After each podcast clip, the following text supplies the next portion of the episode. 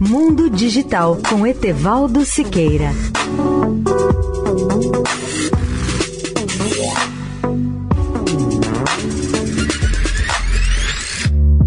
Olá, ouvintes da Eldorado.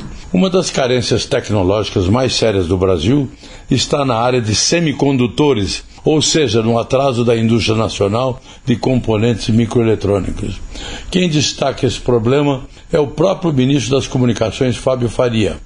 Ao falar ontem no seminário A Cadeia Internacional de Semicondutores e o Brasil, o ministro relembrou que o país só produz 10% do consumo brasileiro de semicondutores e nenhum deles atualmente serve para a tecnologia 5G.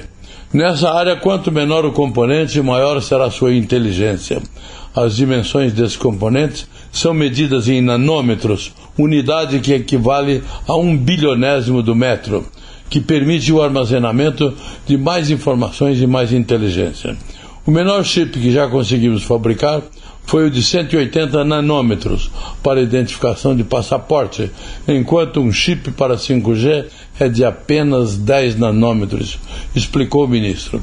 De acordo com ele, 100% dos chips voltados para a quinta geração de dados móveis são hoje fabricados na Ásia, 92% em Taiwan e 8% na Coreia do Sul. Faria também acrescentou que carros comuns precisam de mil chips para abranger as atuais tecnologias, enquanto carros da Tesla, que faz veículos elétricos mais modernos, chegam a precisar de 10 mil chips.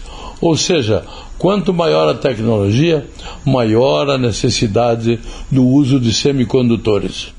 Etevaldo Siqueira, especial para a Rádio Eldorado.